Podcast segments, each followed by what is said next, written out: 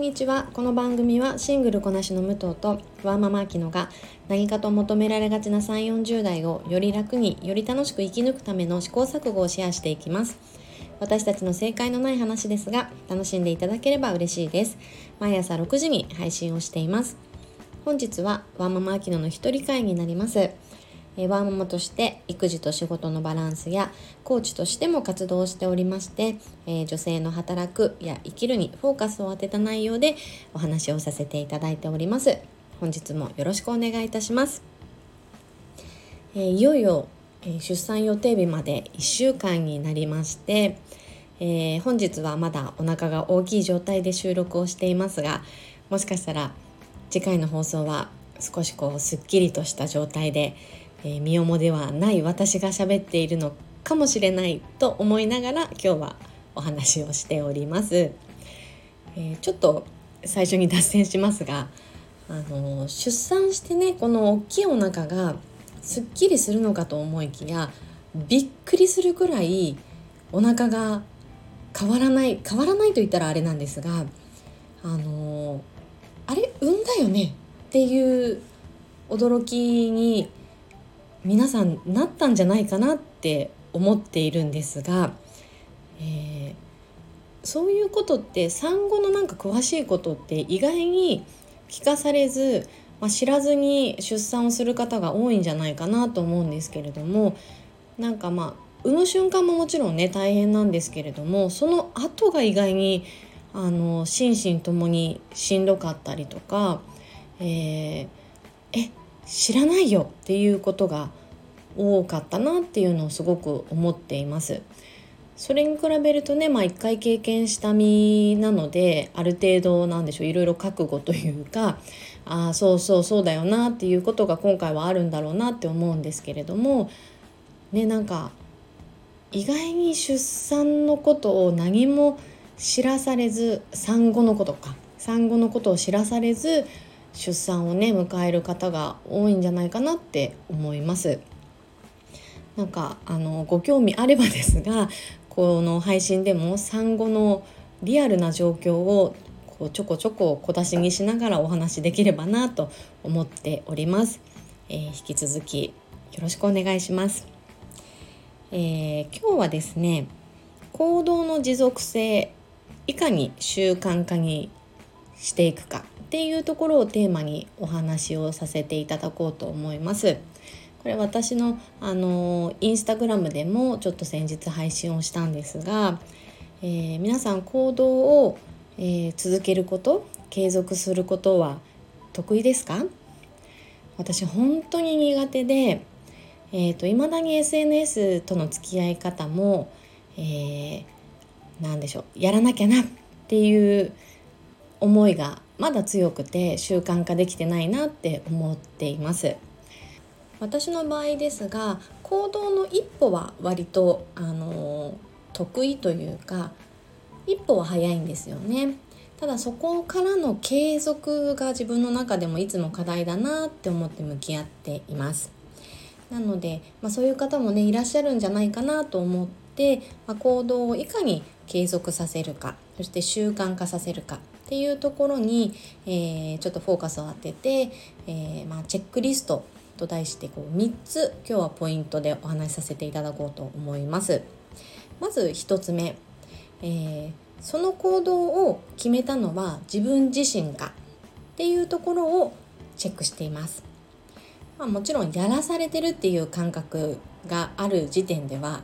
その行動自体はこう継続するのは難しいですよね。なので、えーと、誰かの意見が入っていたり誰かに提案されたりっていうものではなくて自分自身がやると決めた行動なのかっていうのをまずはチェックしています。で、えーと、その行動を決めた時に、まあ、いつどこでどうやってやるのかっていうところまで具体的に決めます。自分が今生活しているこの日々のルーティンの中でどこに入れ込むかっていうのを割とこう綿密にイメージしといた方がこう習慣化されやすくなります。行動に取り入れやすくなりますね。で、えー、それをもちろんメモに残す。もしくは人に伝えるっていうのも効力が上がります。で2つ目、まあ、この1個目でいつどこでどうやってっていうのを決めたのにちょっと付随してくるんですけれども、えー、できる限りスモールステップに設定をしてその成功体験を積み重ねていくっていうのが2つ目のチェックポイントです。ここのポイントはいかにスモールステップに設定できているかっていうところになります。でできれば、えー、まあ、ちょっとこう数値化できる方が後々の判断としてはしやすいんですけれども、えー、例えば、まあ、うんと健康になりたいから走ろうと思うジョギングしようと思います。で明日からじゃあ5キロ走ろうっていう設定なのか明日、えー、10分ウォーキングしようっていうところなのかで全然ハードルが変わってきますよね。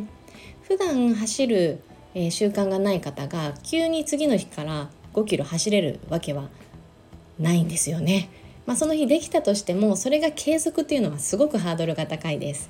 なので、えー、まずはウォーキングからそして10分これはまあ家から、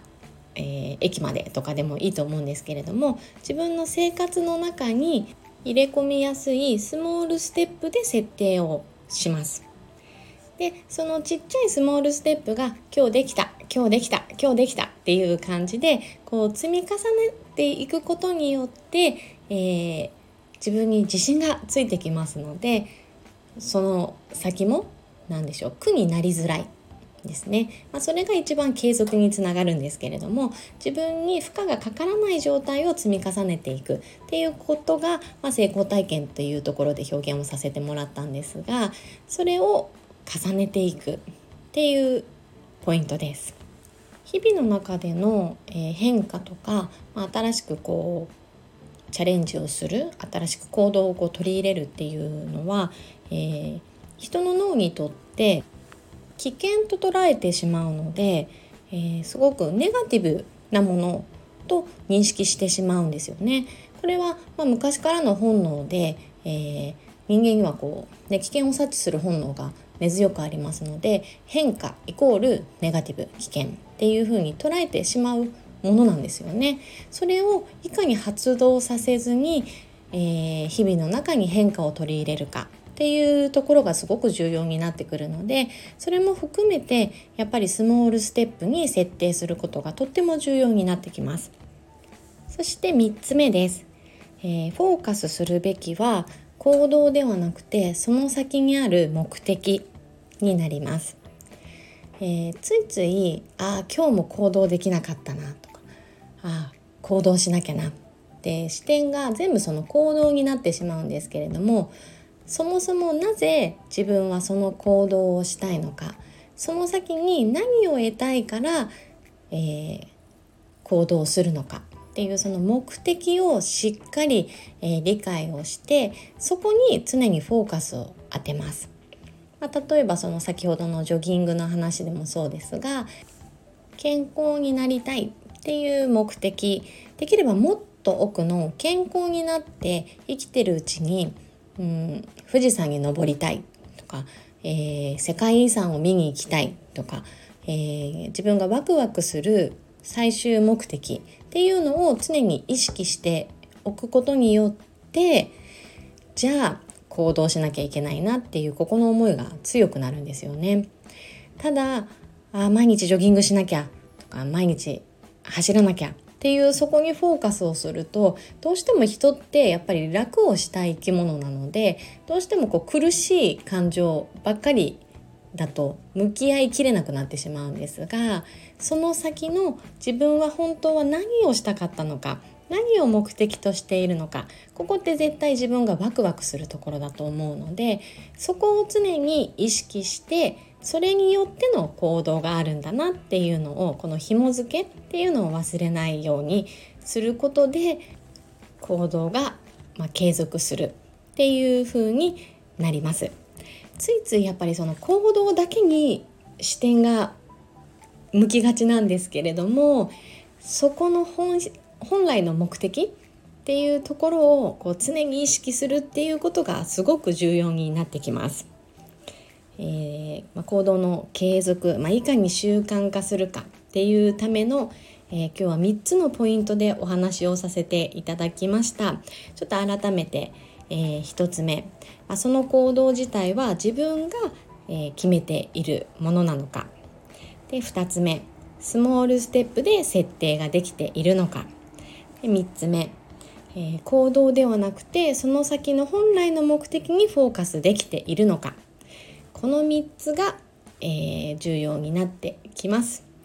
私もねこれお話ししながら本当に耳が痛いんですけれどもなかなかね本当に行動の継続ましてや習慣化ってやっぱすごく難しいです。ただ、えーとできなかった自分を責める必要って全くなくてじゃあなんでできなかったかな？今度はじゃあこうやってちょっと工夫してみようかなこうやって設定してみようかなっていうそこが一番やっぱり重要になってきます。